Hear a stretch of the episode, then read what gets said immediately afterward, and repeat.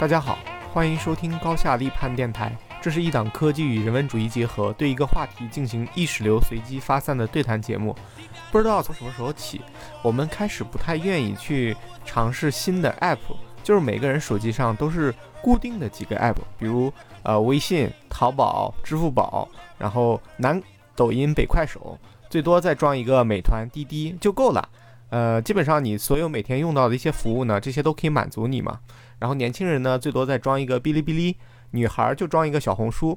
你会发现，微博也用的越来越少了，就是我们会缺少一个表达文字的入口。你有什么想法什么的时候，最开始是发朋友圈，但是随着你加的人越来越多，有很多内容其实是不合时宜的。你发朋友圈的时候，呃，就会不太愿意去发。然后微博吗？你你你觉得发微博很多时候？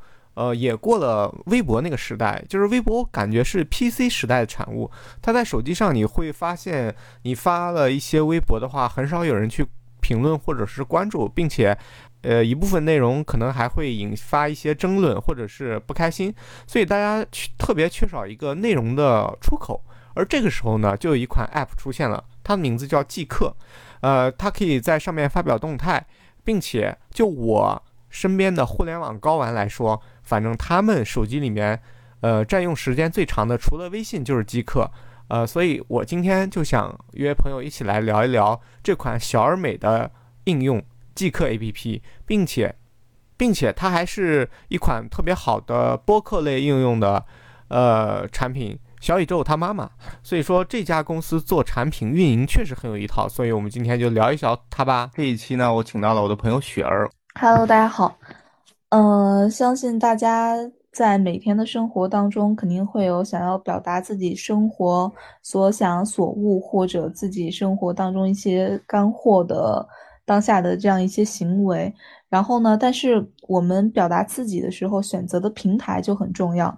像我跟丽佳，我们这些八零九零后，可能现在或者以前我们经常使用的一些平台，像微博、豆瓣。知乎，包括现在女生特别爱用的小红书，我们今天来重点去聊一聊，我们现在在这些平台上发表这些内容的动力是什么，然后从而引出呢，其实我跟丽佳我们现在都在用的一个 app 就是极客，这个极客 app 我相信。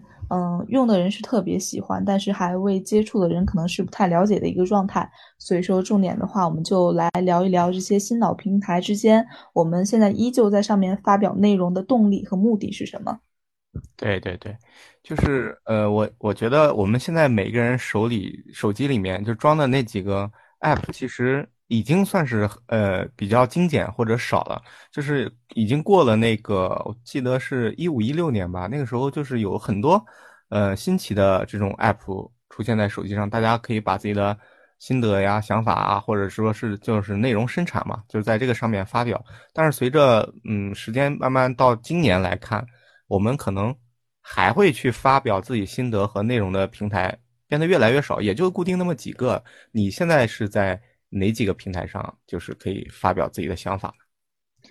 嗯，我现在基本上发表自己想法还是有。像我们常用的微博，然后豆瓣的话，偶尔可能也会使用，但是豆瓣比较发一些就是类似于影评啊、书评之类的。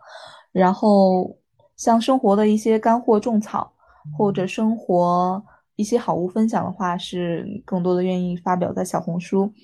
嗯，极客的存在可能就是像自己的一些生活当下的小感悟，然后或者是类似于它像一个树洞一样，或者里面有很多。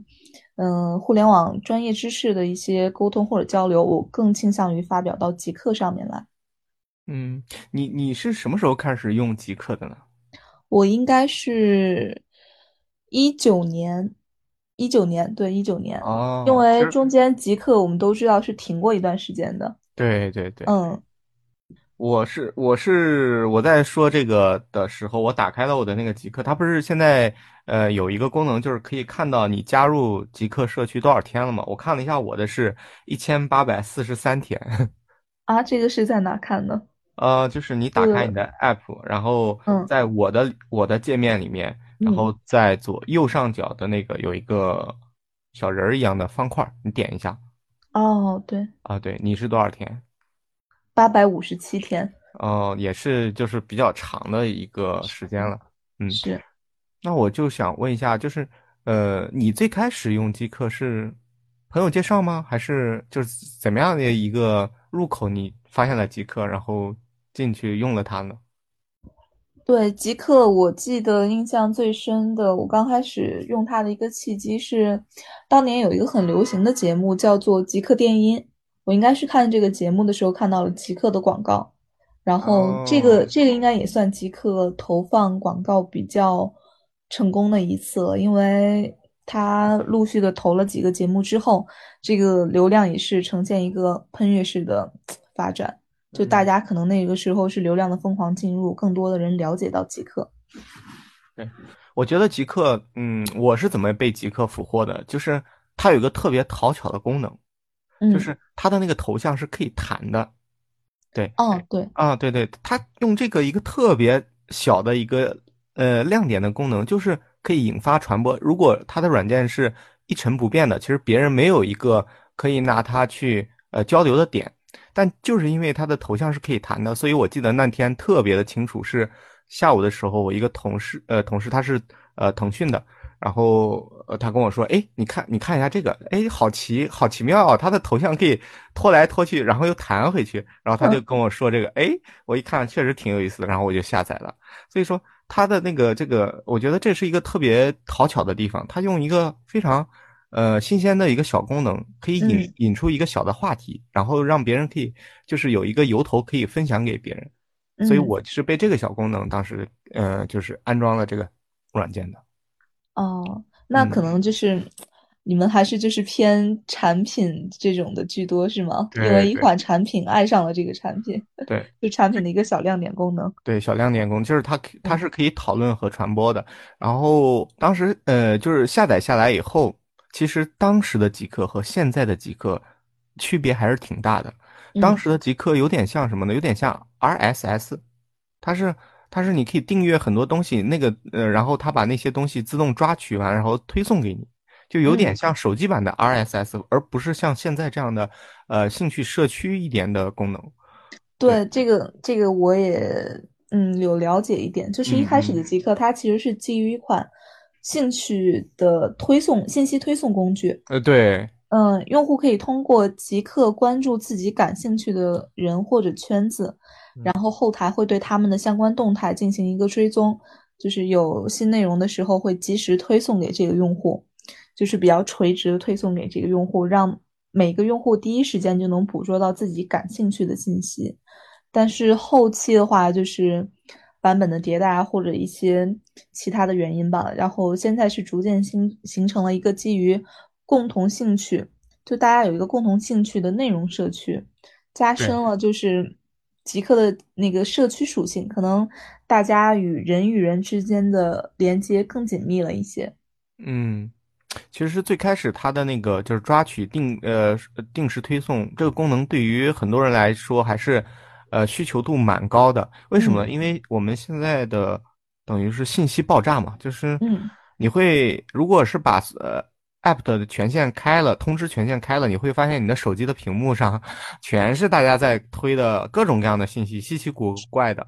但是呢，如果你一刀切都关了的话，你又会发现你好像跟这个世界脱节了。就是你同事聊的什么内容的时候，你会发现你完全没有收到这样的通知，然后你还要去微博上去找。所以当时极客我记得特别呃有意思的地方，就是你可以关注你自己感兴趣和特别想关注的领域，比如说足球领域谁谁谁哪个球队又怎么怎么样了，或者说呃某某呃那个明星他又发表了什么内容。当他只要一触发这个你预定的规则，那你就可以即刻的收到啊他的消息。所以就是等于是你呃既关注了你想关注的内容，又不会被打扰。我觉得这个也是一个特别创新的一个点，呃，并且他还。可以做机器人，什么意思呢？就是你如果想要关注的这个栏目，它极客本身没有官方的话，你可以把你关注的那个人的名字输进去以后，是微博名啊，然后它就会形成一个自动的机器人，定时给你推送。哦，嗯嗯，这个就是第一时间可以关关注到自己感兴趣的信息，第一时间感关注到自己感兴趣的信息，这个就是当时的极客内容。呃，所以。真的是把它当成一个工具来用，而没有在上面去发表一些呃自己的随心的想法啊、心得什么的。但是从第二呃极客第二次呃重新开始的时候，我们就会发现，它其实是更希望用户去表达自己的内心的内容。呃，就刚才你提到，就是它像一个树洞一样，真的是这样。那你觉得它跟就是现在的呃微博也好、小红书也好，或者是其他呃 other 这些对比来看，就是他们互相之间有什么区别呢？为什么你会有些内容更愿意发表到极客上去呢？对，嗯，这个就是我，嗯。觉得极客现在很好用的一个，嗯，就是两个方面吧。第一个，如果说我在这个里面生产内容的话，首先我会觉得极客整个的社区氛围是一个比较好的社区氛围。像对比微博来说，它里面没有那些就是阴阳怪气或者嘲讽你的这些，呃，键盘侠啊、水军啊等等，它相对来说一是一个比较干净的那个，嗯。嗯，社区环境这个可能要归功于他们这些运营做的这个社区环境的治理，可能治理的比较好。另外的话，就是他给我推送的所有内容，其实能比较精准的来抓取我的爱好的。就是他的这个费的流推送的话，我觉得是蛮能投其所好的。就是算法还是挺准的。对对，算法挺准的。然后另外的话，我觉得在这个。极客这个平台，我觉得我说话是比较自由的，就是相对来说我的社交压力也会小一些，并且极客这个里面很多就是大家都那个文化素质或者什么就是比较高，就是对对大家对你的包容度啊，或者包就是嗯这个对你的容错率，我觉得是蛮高的，就是你在这里面说话是比较自由的，所以说这个是要归功于一个良好的社区氛围。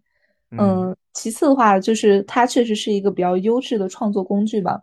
就我在这里面，因为操作界面相对来说比较简单一些，我可以随时生产内容，就是操作也比较简单。对对，嗯，而且，呃，它它没有像微博那样一打开以后乱，就是有很多很多的功能去干扰你。它的操作路径是非常纯净的，你想要，呃。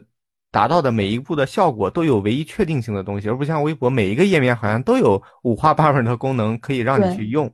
对，这是一个它简单的一个呃比较好的地方。其实我接着你刚才的那个讲，为什么它的呃社区气氛这么的优秀？现在来讲，比如说像雪儿发一张自己美美的照片，可能下面都是特别友好的这种评价。但是像微博啊什么的，就是因为。呃，大家可能很多会阴阳怪气，这样其实很多很很大的一个原因就是，极客现在是小众的，对，没有那么多人去呃知道这样一个 app，或者说甚至我很多呃就是他们对互联网比较关注的人，呃，他们手机里可能都没有这样一个 app。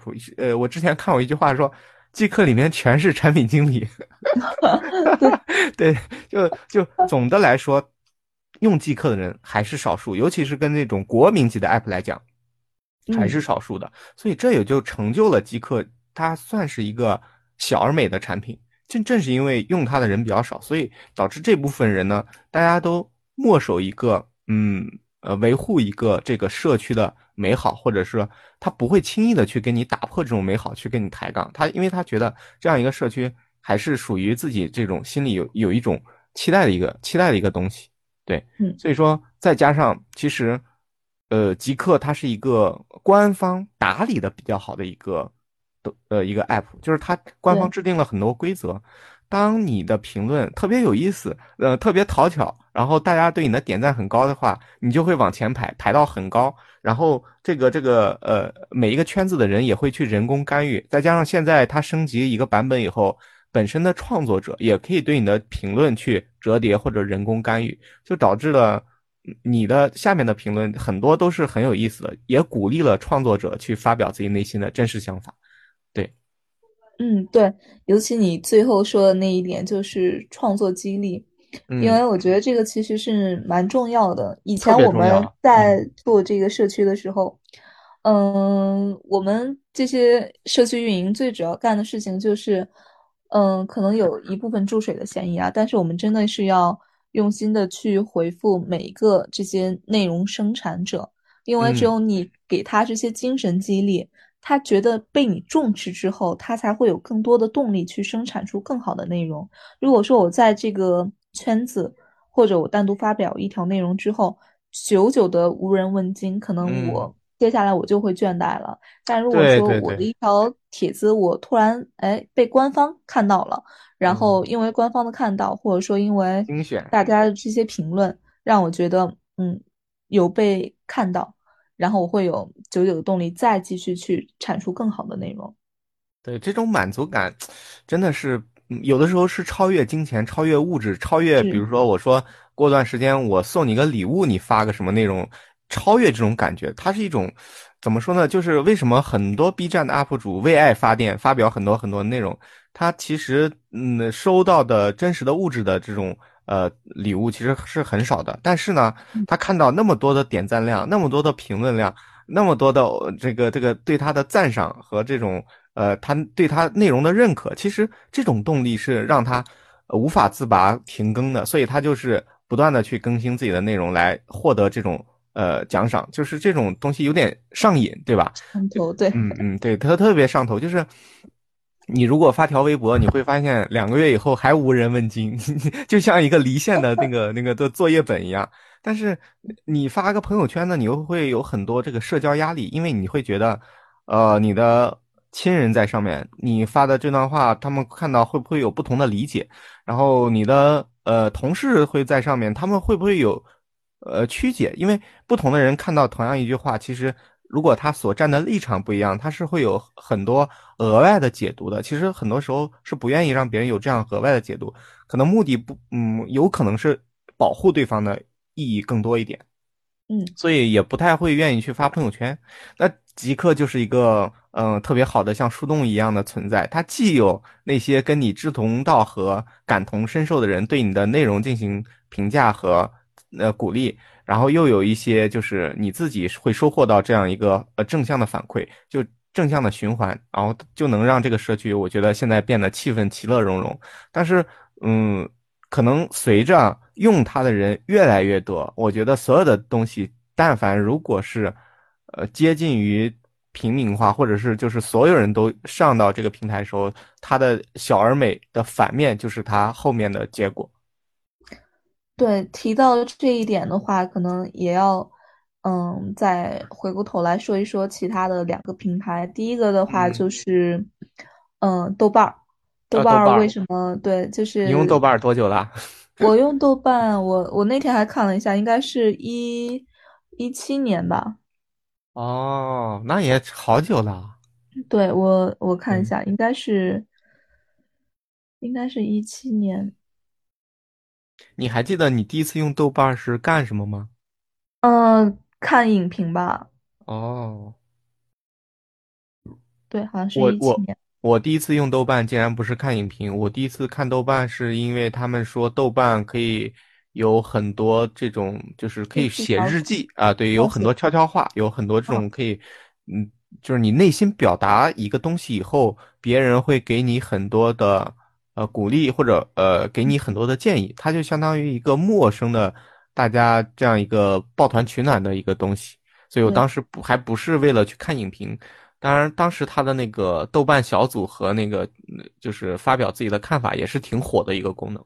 嗯，就是如果说现在我们这个其乐融融的氛围被更嗯多的人知道之后，这个极客这个平台之后，嗯嗯，会产生的一些影响吧。就是我们从豆瓣儿来反观一下，就是豆瓣儿最开始的话，就是像你说的，有很多文艺的小众青年到这边来发表一些。内容，呃，感想啊，或者说影评、书评之类的，它更像是一个文青的自留地。然后呢，但是在后来，嗯，我记得豆瓣儿那时候有一个事件就是特别火，就好像好几部电影被这些疯狂的爱豆的粉丝来刷这些好评啊，或者低分啊这样的，包括嗯，更多越来越新的人进入到豆瓣儿，其实是对这个豆瓣儿社区氛围的一个挑战。就是他这些新老粉丝，他们是其实是一个互相看不起的状态。就是老豆瓣用户呢，他觉得这更像是我的一个自留地。新的这些用户呢，他们的目的很纯粹，就可能来这边来给我的爱豆刷一些高分啊，或者说我就纯粹的来逛一逛。然后就是用户数量这样不断的增长，导致豆瓣现在整个的信息是一个很庞杂的。然后，并且它质量信息质量可能也是有所下降的，然后就是这样一个扩大的过程，豆瓣已经经历了好几年。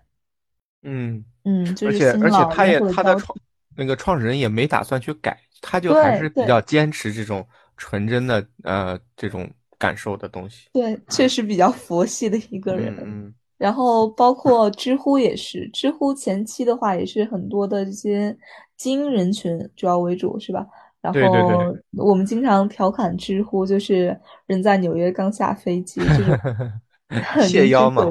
对对对，人均我推荐我爸用那个知乎看一些东西，我因为我说你别老上今日头条了，嗯，没有好，就是很无聊的，你你用知乎去看看，挺有意思的。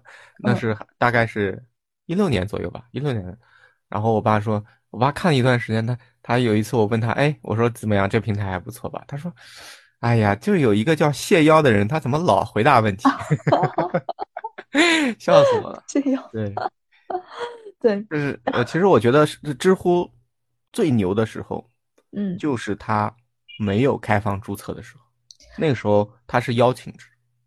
对对，它那个时候它里面的文字的含金量，或者叫做呃，就是好内容跟所有内容的占比，那个浓度是非常高的，就是。你会在上面真的是找到你想看到的内容，并且直拍大腿的说牛，专业。嗯，但是后来等他所有人都会把它当成一个平台，都会上去想要在上面找流量或者分分一杯羹的时候，那这个平台就有点水了，就是很多人都开始抖机灵了，你知道吗？对，现在大家其实，嗯，因为很多的这些优质的内容逐渐被这些。呃，其他的这些灌水用户不断的去稀释，对，就像你说的，很多有趣好笑的一些抖机灵的回答就慢慢的涌现出来，对，成为。对，一些高质量的这些创作者，却因为就是受众太窄了，然后被大家逐渐忘记。今天我还有一个朋友问我，他说，就是极客现在对于我们来说，更像是一个我们自己的一个自留地，更像一个树洞一样的。他也希望，其实是一个很矛盾的心理。一方面希望他就是逐渐的沿着这个小众的路子可能走下去，另一方面，大家都知道嘛，互联网做一个产品，它不可能一直这么小众下去。对对，它它毕竟是盈利的，对它要对它要怎么着？呃，商业化的，它不是一个事业单位或者不是一个慈善机构。对，嗯，你像知乎刚开始的时候，它确实是呈现一个比较。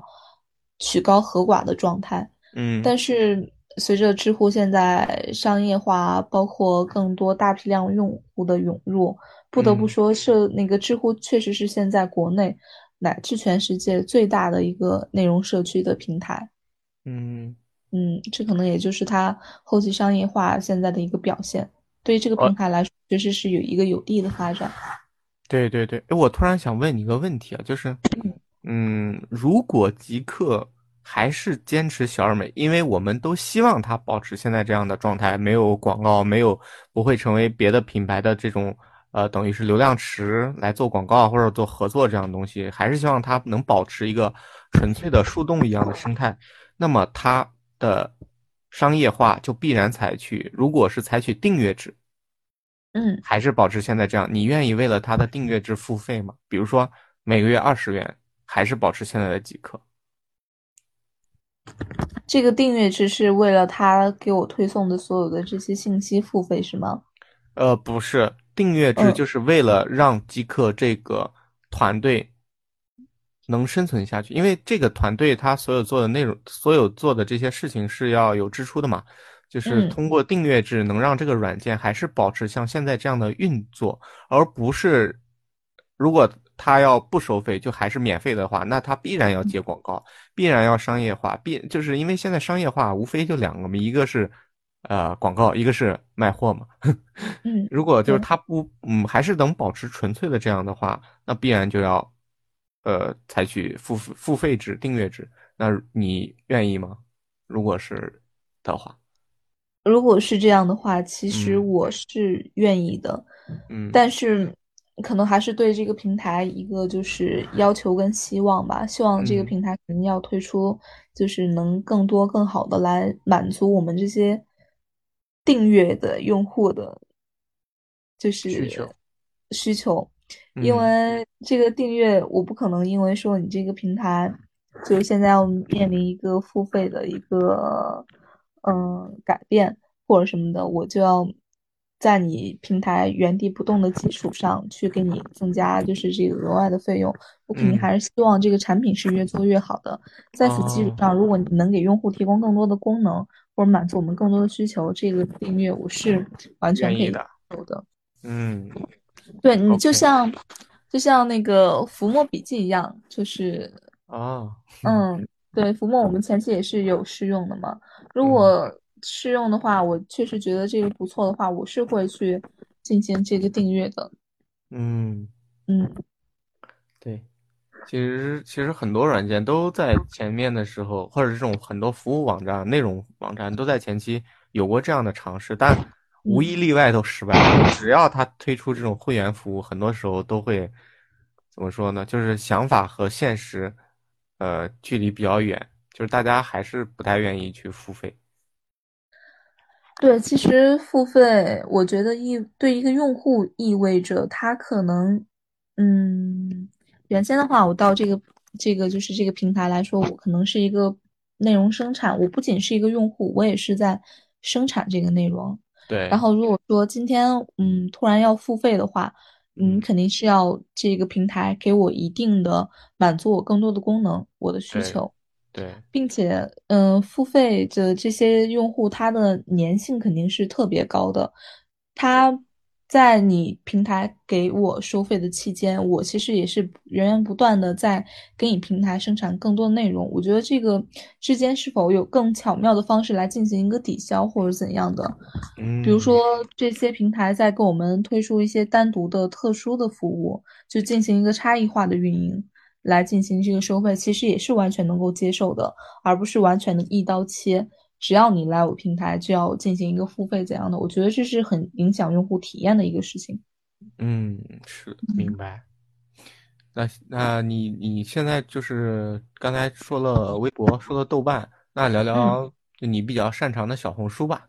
因为这个我是 倒没怎么下载，但是我听大家就是基本上百分之，呃，就是你在女孩儿里面，呃，下嗯。载小红书在用的还是挺多的。它究竟是哪几个点吸引你，或者说能让你很多也在它上面发布内容，有什么很具体点的好的地方呢？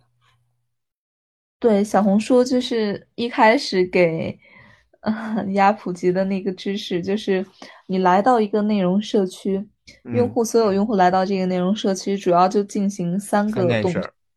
对，第一个就是嗯内容生产，第二个就是内容消费，第三个就是内容搜索。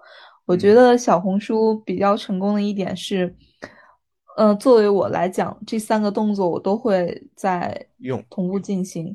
对，嗯我，嗯，有时候我会是一个内容生产官，我来进行我好物或者我生活的一些种草的分享，嗯，但同时我又是一个内容消费者，我更希望这个平台给我推送更多，嗯，别人的种草案例，然嗯后别人对我来说相应比较有需要的这些干货。其次的话，就是我想要，嗯，购买一个什么东西，或者我想去一个什么地方去探店，去哪儿旅行，我又会在这个平台上进行一系列的内容搜索。我觉得这个平台是可以满足我三个相应的需求的，同时进行的还是。然后，嗯，小红书其实对男性不是特别友好，但是呢，就是如果 对，可能一提小红书，男生是会稍微带一点偏见的，觉得啊，这不是女生才应该用的东西吗？其实，我觉得每个平台可能都有这样的壁垒吧。就提嗯到这个知乎，就是高精尖人士，就是这个必备的。然后豆瓣儿就是文艺青年，微博呢现在就是几乎上就成了一个爱豆为粉丝打榜的一个地方。对对对，对，然后我觉得每个平台都有它的壁垒，但是小红书对于我们女生来说，真的还是蛮好用的。嗯嗯，对，它的内容跟其他平台内容相比，有就是特别的地方吗？嗯，内容来说的话，嗯，嗯，就是有没有我唯一性的？得对。对，小红书这个工具也是特别神奇的一个工嗯具。首先，它跟极客一样，它的平台社区环境治理的也是特别好的，就是一嗯看就是运营下功夫了。它的整嗯个社区的环境呢，相对来说也是比较干净的，并且小红书就算有广告的话，它会在进行一个角标，就是左右下角，它会给你打上一个广告的标识。然后另外的话，嗯，小红书它的整个平台也是不太允许这种特别的广告的出现的，就是我给大家安利一个什么东西，有可能，哦，这种是不行嗯，的，是吧？对对，哦，然后嗯，另外的话，小红书也会 定期举办一些什么话题活动啊，吸引用户来参与，嗯就嗯是话题活动也是层出不穷。然后嗯其次的话，就是产品相关的话，小红书整个的这个推送或者算法机制，我觉得也是蛮厉害的。嗯它可能类似于淘宝，就是你现在搜了一个什么东西，它会进行一个辐射面，它把这个东西相关的，嗯、所有的可能关键词全部打出来，继续给你推送这个东西。啊，明白。那嗯，它那它的那个好物推荐，你在上面就是种草的东西多吗？然后有没有呃是是成功的比较多，还是也有翻车的？成功的应该来说比较多，真的就是哦，就是，嗯、像豆瓣里的这些文青惺惺相惜，在嗯小红书就是姐妹之间的这种惺惺相惜。嗯对，就是大家其实安利的还是比较好物多一点，嗯，嗯，蛮就受用的。就是商业化和套路，现在这在这个平台上还是目前没有。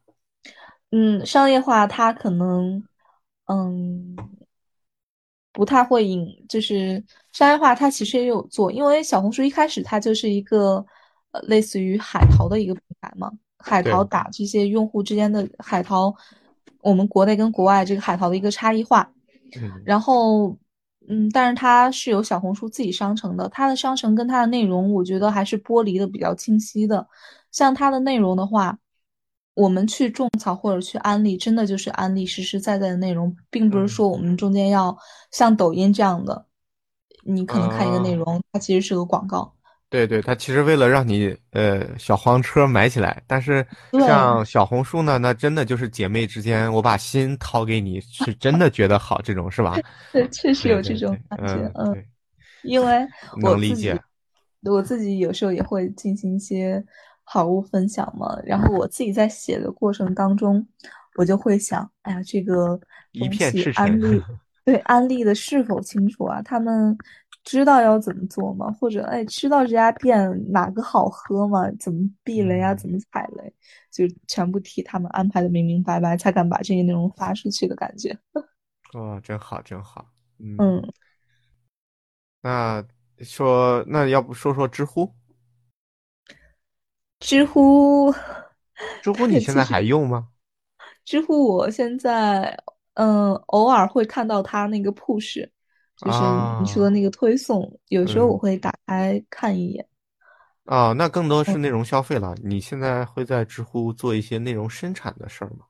嗯，内容生产基本上不太会，以前有时候会，因为知乎上面的内容生产，其实我觉得还是蛮垂直的，就是嗯可能一个问题问出来，确实是需要一些专业水平才能够去解答的。嗯嗯，就这种有趣、好笑、抖机灵的回答，自己其实也不太会去呃做这样的事情。但是看到很专业的问题，如果不是自己擅长的领域，自己又不太有能力去解答这个问题。嗯。嗯，我嗯对知乎来讲的话，其实我现在的内容生产也不是很多的。我其实我跟知乎的一段故事还是挺有意思的。嗯呃，其我算是赶上了知乎的那一波红利。知乎这个内容平台跟其他平台不一样，它是你越早的最开始，你如果赶上那波红利以后，你后面这个呃获得这种内容呃赞赏的时间线会被拉得非常非常的长。什么意思呢？因为它的所有内容都是被问题所索引的嘛。很多时候大家都是有了这个什么问题，然后去看到了，然后再会去。呃，找这些内容，所以说，当一个问题你如果最开始稍微用点心写的内容被大家稍微认可的话，那么你就会获得赞，赞它就会排的靠前，排的靠前，大家再搜同样的问题的时候，就会优先看到你，优先看到你就又会给你赞。所以说，如果你占了时间这个先机的话，可能你的内容并不一定比后面人回答的要好、要专业、要完美，但是。你收获的流量一定是多的，所以说很多知乎大 V 其实他们的内容是是最好的吗？是最专业的吗？并不是，但是他们是回答比较早的，可能如果说他们在一三一四年回答了很多产品经理的问题，就赶上了那一波产品经理问题的红利，那么他们现在的问题很多时候都会就是答案都会排的特别的特别的靠前，所以那段时间我也是大概在一四一五年的时候就是。呃，也觉得没有一个长的内容，呃，去表达的一个平台，当时就是选择了知乎，针对一些问题固定的写一些自己的看法。我会发现粉丝来的特别的特别的容易，而且评论和点赞也特别的多，嗯，很多人都会去在这个上面跟你交流。但后来我发现，对，就没有太多想表达内容的时候，就呃不再使用知乎了。对那你们会去刻意的打一个时间差吗？就是有时候会看到这个问题，嗯，回答的人还比较少，我就赶紧冲去抢一个这样前排或者怎样的啊。现在已经没用了，现在因为它的算法，呃，除了你的时间差的这个优先级以外，还跟你本身你的这个用户的呃权重有关系。比如说，呃，像你你如果说回之前。回答的问题特别优质，然后你的粉丝特别多，然后你的那个呃被被那个收收录在它的官方的那个内容特别多，那么你的权重就会非常高。这样即使你回答这个问题的时间比较晚，也是会被顶到前面去。它不只单纯从时间这个维度来考虑了。但是在知乎没有发展到现在这么完善的情况下，像之前那一两年的时候，那就是纯是靠。你谁先回答的早，谁就会被顶到前面去。对，嗯，野蛮生长时期。对对对，最巅峰的时候吧，那时候，呃，回答一个问题，可能过一两个小时就一两千的赞，然后评论就好几十条。对对对，对，嗯。但现在的知乎很多时候就是，呃，信息流广告啊，或者是抖机灵卖货啊这种。嗯 嗯。但是，嗯，我一直在想的一点，其实像知乎和小红书，嗯嗯，这种内容平台的话，它其实对你内容生产的能力要求其实是比较高的。像对对对，极客这样的平台，其实它对你内容生产的要求并不是特别高。对，嗯，像极客呢就比较随性，你有任何蛛丝马迹的小的想法。你大概组织一下语言，呃，一两句、三三五句，最多稍微长一点，可能七八句话就发出去了。呃，可能很简单，也不用怎么样排版啊，还有标题之类的，它就相当于类似于一个小的微博、小的心得一样。但是你会发现，像知乎啊，像这些豆瓣啊，它还是一个比较长的内容载体。对，说到这个话题，其实我突然有一个问题啊，想就是跟你交流一下，你有没有发现？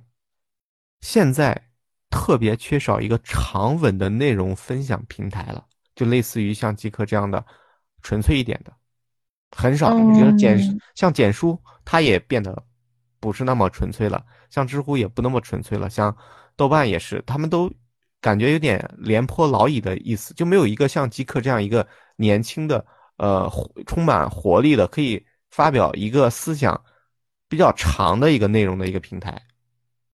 反正我是没看到。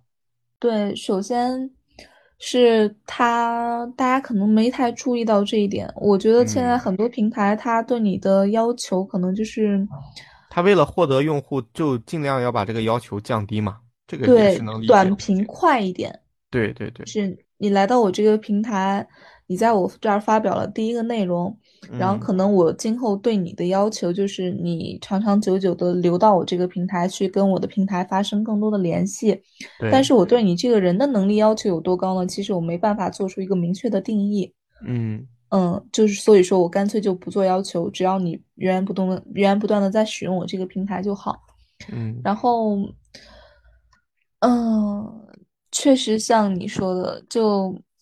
缺少一个发长文的这样一个平台，但这个需求是存在的，虽然是一小部分人的需求，因为，呃，你发一两句话跟发一个长文，这个这个能力的要求简直是不不是一个 level 的嘛？因为，呃，发几句话心得这个是谁都可以，但是发一个有逻辑、有层次感，并且顺畅的，能把一个事儿讲清楚的，大概六七百字、一千字这样的长文。其实你需要投入，呃，注意力，需要有时间，需要去思考。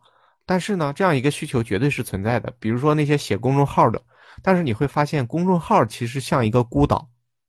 再加上现在，因为大家订阅了太多的公众号，就是少则少则得，多则惑，就看的太多，反而会迷惑了。反而就是订阅了很多，其实你这些都看不了，就大概扫一下。但如果你只订阅两三个，你就会每一篇都去读。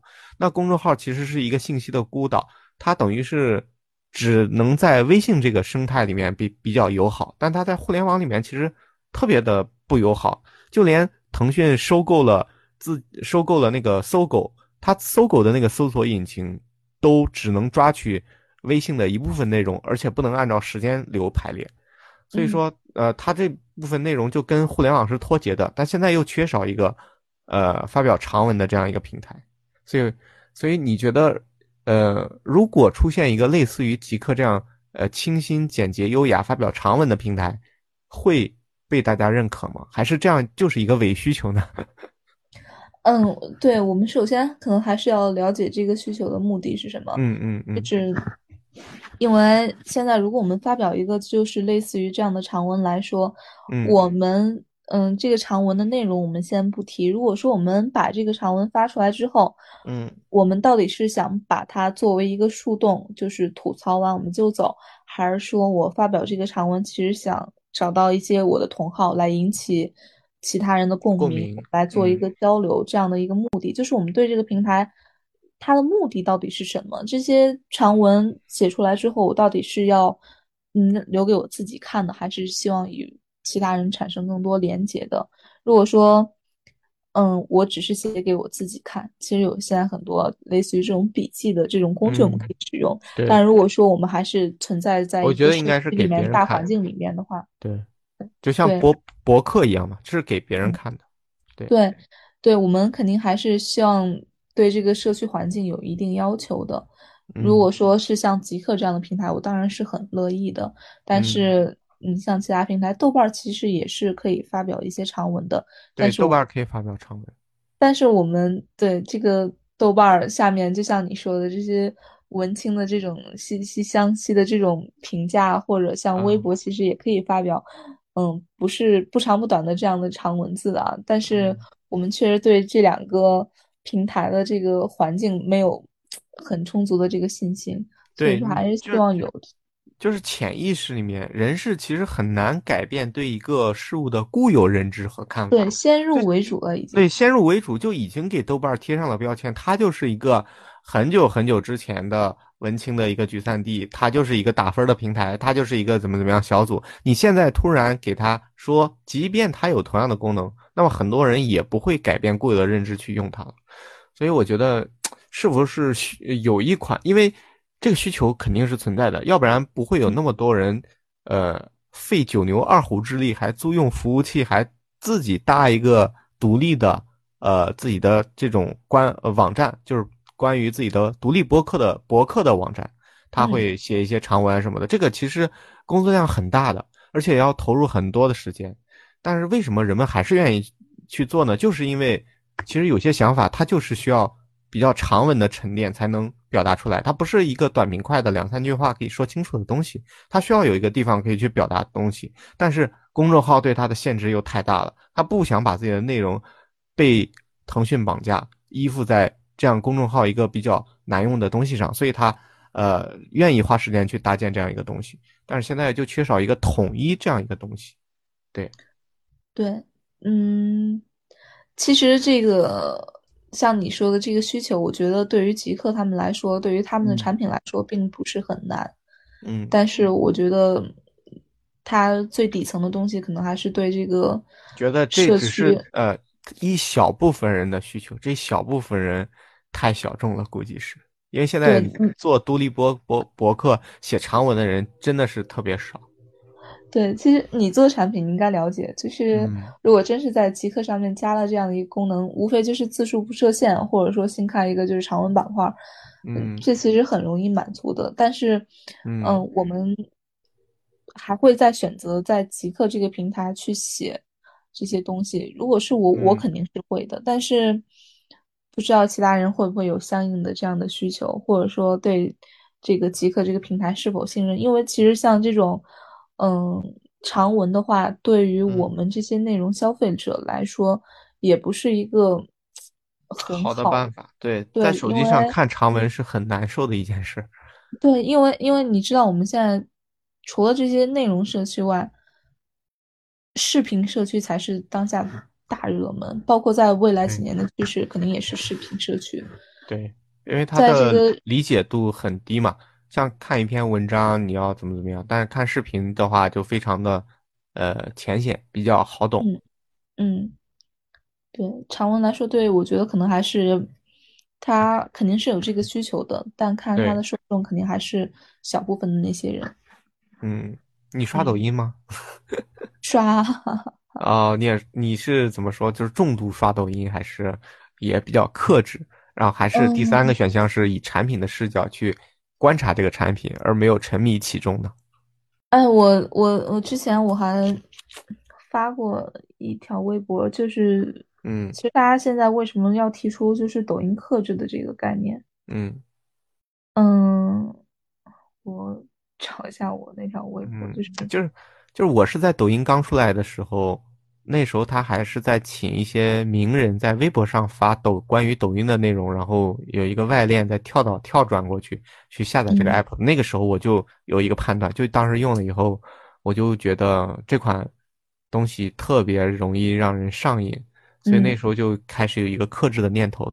包括到今天为止，我还觉得，如抖音越流行越。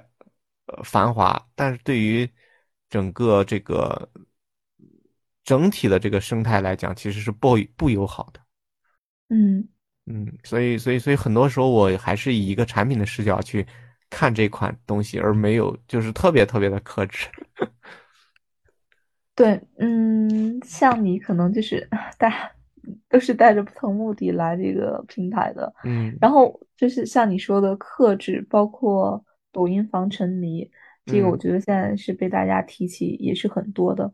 嗯，然后我我有一天其实也在想这个问题，就是大家都在说这个手机防沉迷或者抖音防沉迷。嗯嗯嗯，我看到之前有一个平台上给的一个建议，就是把抖音还有小红书这类的软件。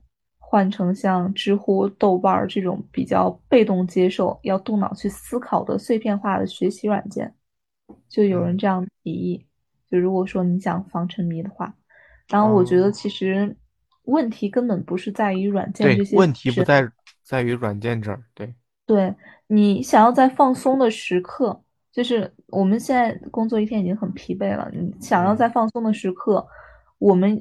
又有几个人会去在意这个软件到底会给你带来多少有价值的信息呢？就是人已经想要放松了，我还要再去思考这个软件是否有能提供给我价值，是否有意义？我觉得应该没有多少人会做到。对。然后我当时想的一个办法就是，如果你想防沉迷的话，肯定还是要从自身下手，就是你可以在设定好的几个时间。当中，你去做你认为几件有价值的事情。比如说，你在今天晚上我已经上床了，差不多九点的时间，然后我这个时段我可能去看一个电影，或者说我可以给自己提供四十分钟的时间，我去刷这个抖音，然后或者说我在下一个时间我去干嘛去干嘛，它不存在戒不戒或者就是克制不可克制。最近如果说你在这一段时间当中，你整个人的状态是充实的，我觉得从我的心里而言，它就是有价值的事情。嗯。明白。那你现在一天大概会花在抖音上多长时间呢？我一般，嗯，因为就是每天上班的时间肯定是不太看的，然后下完班，然后直接去健身，健完身回来做饭，差不多也就十点到十一点这一段时间。然后周六周天可能会刷的时间会多一点。好规律啊！基本上是这样了，应该。我发现我刷抖音可能。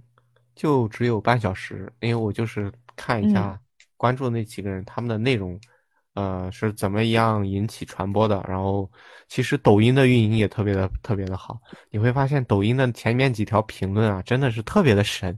就是我觉得一定是官方干预的，就是官方找到那些特别好的评论，让他们呃，就是打到顶，呃，排到顶上来，然后让这个大家首要看到就是那几条精彩的评论。然后我发现极客也是，就是极客现在目前是我，呃，每天花时间比较多的这种内容平台吧，算是。嗯嗯，说起这个评论的话，就是除了它的，嗯，运营的人工干预，因为之前我们也是，我们后台确实是有这样一套东西的，比如说你去给一个评论加精。就是对对对对加精或者是置顶啊加精啊置顶加精啊对对然后或者是官方官方回复哦官官方回复你你还做过官博的小那个 对小小姐姐，然后我觉得这些就是第一是鼓励这些人就是平台之间的互动嘛，就促活，主要一个目的就是促活。嗯，哎，刚才想讲什么来着？对，就是说到底，其实，嗯，一个平台的运营，它并不是来运营整个内容的。你说我们这些运营的话，它去做这些内容的生产，它其实是有限的。嗯，一个平台的运营，说到底，它运营的就是这个平台的人。是，就是把那些优质的好的内容，然后用一种无形的力量。推到前台，而把一些不好的东西，然后以一种悄无声息的，呃呃办法，让它尽量的少出现。对，嗯，包括像我们刚开始用极客，我们都会知道，就是极个极客的那个创始人瓦总嘛，他会安排机器人给所有的新用户第一条即刻动态去点赞，后来它会改为手动的去点赞，包括。嗯，即刻回归的那一次，所有的官方会给嗯发回归动态的用户点赞，就是为什么即刻回归的那一次其实是蛮感动的，全平台很多人都会发这个即刻回归的这个动态。啊，对对对，嗯，就是像一个平台，它会有这么强烈的让用户有认同感或归属感，认同感，嗯嗯，我觉得跟平台运营确实有很大的关系。对，就极客它的。呃，这些圈子的名字，嗯，起的都非常的接地气。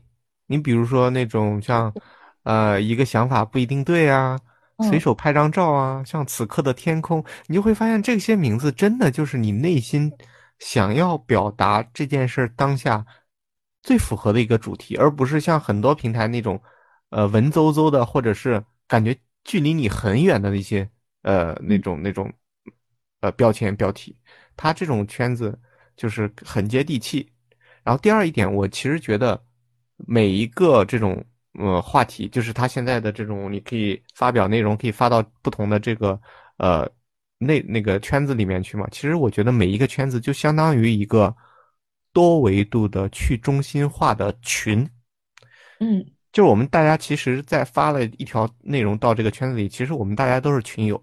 然后我们去了自己关注的这个群里面以后，呃，如果是真正的微信群的话，你会发现它的内容很聒噪，群很随意，然后并且加群需要验证等。但是如他把这个做成一个圈子独立出来以后呢，你会发现你的内容更垂直了，并且人工干预的时候更友好了。它可以做到是这种加精啊、点赞啊、转发这种，它可以把内容更多维度的传达和表达出来。我觉得这是它很多时候就这些圈子的比较有意思的地方。你平常用的多的那种圈子是哪几个？就是嗯，随手拍张照，然后什么此时此刻的这个天空，还有什么有一个想法不定对，嗯，秀一下身材，对，此时此刻的想法或者什么的，就类似于这种的。因为当时其实我们做内容社区，其实也做过这种就是圈子，嗯，这个圈子的这种标题就类就是每一个 tag 嘛，嗯，然后当时我们也是。绞尽头脑的去想，当时我记得跟我同事，我们每个人要去想一百个主题，一百个 tag，这么多，好家伙！对，因为，嗯，一百个主题想出来之后，我们要互相再去选，就那种一眼就能抓着你的，就你看到这个标题，你就知道有什么内容想要去发的，嗯，因为这个标，对这个 tag 的话，我觉得还是蛮重要的。因为首先你这个话题要引起人的表达欲，其次这个话题你要又适合所有人。对，嗯，然后还有一点又要显得他不是那么的废话。嗯嗯，就是相互独立，然后又确实能表达此时此刻的想法。对，又能引出一些。高价值内容的就是产出，所以说我觉得这个极这样给这个极客的运营要点一个赞，因为每个主题我看了一下都还挺好的。对，而且他不定期的还会对这个主题的主理人进行招募，哎，也是挺有意思。嗯，对对，这就是社区里面的一些活动。嗯嗯，蛮巧妙的。对我就会感觉到极客的这些运营的小编有点像。在我左边、右边、前面的这样的普通的人，他们也是接地气的，他们也是呃活生生的，而不像很多时候我们那些大平台的那些小编们，就觉得他们高呃是更高一个维度的人，就相当于他们是统治者，然后每次都要去发一些请求啊，发一些那种就是咨询，他们才会用官方的。非常客套的东西来回复你，对对对，一脸还是官方的回 答了，对对对，但是基客呢就比较的 活泼，嗯，所以说那时候我们经常提出了一个，嗯，就是想法，就是一定要，嗯，会打造我们自己这个官方的人设，嗯，对你官方的人设一定是接地气的。关于极客方面，我们也聊的差不多了。就是它是一个干净的社区嘛，然后它是有很多好玩的标签，可以引导和激发你去发同样的内容。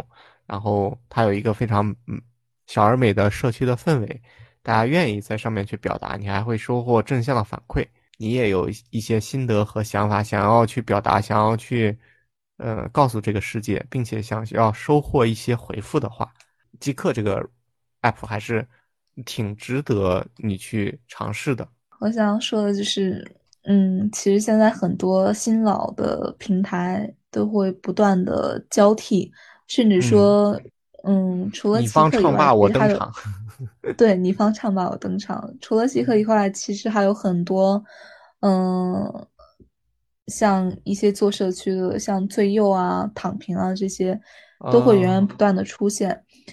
嗯，我觉得大家还是不要克制自己的这些表达欲，因为像我，对我们写写内容肯定是越写越顺手的，嗯，并且你把这些想法记录或者发表出来，肯定会得到一些同频人对你的回复，对你的一些激励，你会源源不断的再写下去。所以说，不要克制自己的表达欲，然后无论你现在是在哪个平台，都要坚持的写下去。那我们这一期关于聊这个内容生产的平台也聊到即刻，那就先聊到这儿啦。好，嗯，好的，拜拜，下期见。我看过沙漠下暴雨，看过大海亲吻鲨鱼，看过黄昏追逐黎明，没看过你。我知道美丽会老去，生命之外还有生命。我知道风里有诗句。不知道你，我听过荒漠变成热闹，听过尘埃掩埋城堡，听过天空拒绝飞。